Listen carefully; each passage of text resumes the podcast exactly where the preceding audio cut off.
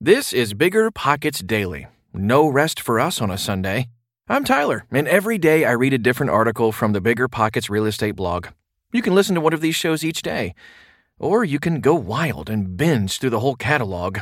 This isn't a new show, and most of these articles outline concepts that stand the test of time.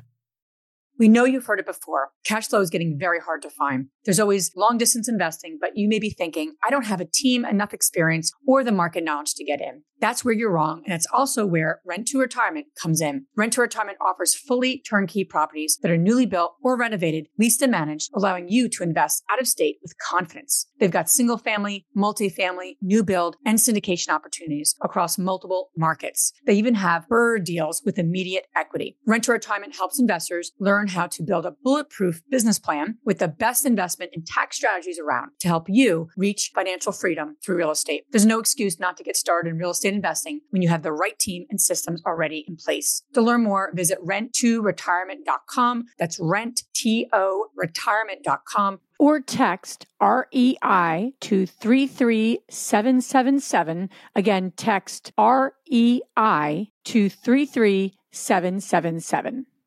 This show is sponsored by Airbnb. Did you know that a long time ago, before I ever started my real estate business, I turned one of my first primary residences into an Airbnb? And that's the extra income that I needed from Airbnb that gave me the confidence to go out and work for myself and eventually quit my nine to five job. And now I have dozens of Airbnbs all over the country. I've even partnered up with the old David Greene on a recent property in Scottsdale to take our portfolio to the next level. And of course, we host it on Airbnb. But you don't need to be a full time real estate investor to start on Airbnb. As a matter of fact, I was self managing 10 properties while working my 9 to 5 job, so I know anybody can do it. Think about it this way you're looking for extra income and going on a vacation. Wouldn't it be great to rent out your space and let your property pay for itself while you're gone? I did this one time. I pitched my wife and my roommate, because we were house hacking, on the idea of renting out our home, and it paid for all of our expenses on a trip to Mexico City. So go and give it a try. It might just change your life, just like it did mine. And I really do mean that. Your home might be worth more than you think. Find out how much at airbnb.com/slash host. Meet Rent App, the seamless, secure, free way to collect rent. Built by a team of fintech veterans behind Square and Cash App, Rent App uses ACH bank transfers to deposit funds directly into your account. You don't even need to download anything. Rent App setup is straightforward for renters, and there are no apps for landlords to download. Both get peace of mind with a digital transaction history. That means no more lost checks, managing a dozen different payment apps, or even wondering whether payment was sent. Landlords say Rent App is the most convenient way to collect rent, and we think you'll agree. Rent App, the free and easy way to collect rent. Learn more at rent.app slash landlord. Rent.app slash landlord. Passive investors, don't make these two critical mistakes. By Bronson Hill. One of the best things about passive investing is that you are not the one doing the day to day work. When you invest passively, you find a great deal, trust a worthy operations team, and then you receive monthly or quarterly checks. Sounds pretty great, huh?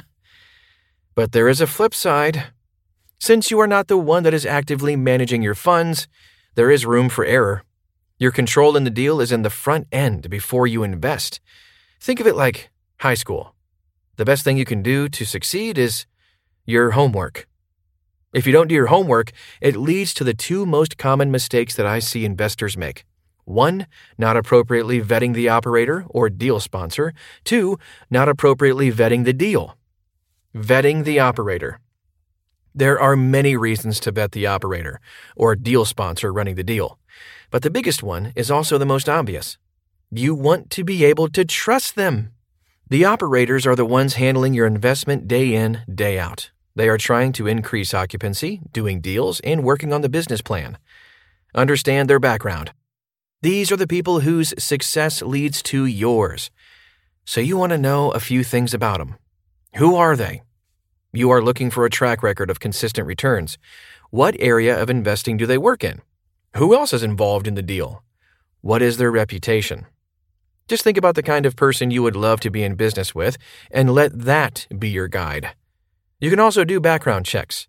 Remember, it is your money on the line, so be as thorough as you need to be. I know a few people that do background checks on every single partner on a deal. do what feels right.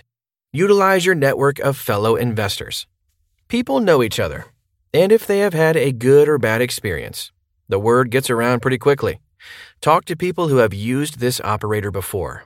What was their experience? One of the best things to ask is about the operator's communication. What was the communication when the deal went well? How about when it didn't go well?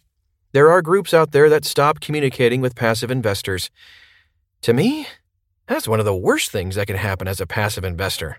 A lack of communication can lead to all sorts of problems. Think about it. If a problem arose and the operator didn't tell you, how would that affect your investment? Know their experience and strategy. Focus on what kinds of deals this operator has done. What are the types of deals they do? What is the track record of the operator's investments? Great operators should be able to share stories of deals that turned out well and their specific returns. They should also allow you to speak with current investors and ask about how it has been to invest with this group. Again, use your network. Talk to your friends and see what they can help you find out. If you can see a positive history in the operator's portfolio, then you can feel a little safer with them managing your investment.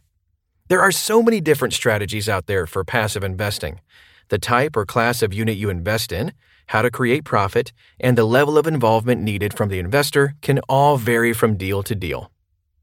What makes a great operator? My experience has taught me that the best operators are specialized. Their plans are specific and clear, and you can follow what they plan to do. You can't be all things to everyone.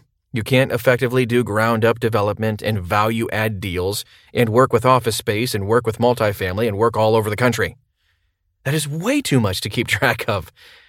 Just thinking about it is a lot. An example of a good, simple deal goes like this We work in the Southwest and secondary markets, we look for X percent of returns. We're looking at B and C class or working class properties. We do a value add strategy. We're trying to raise rents by $100 to $200 per unit. Clear, yeah?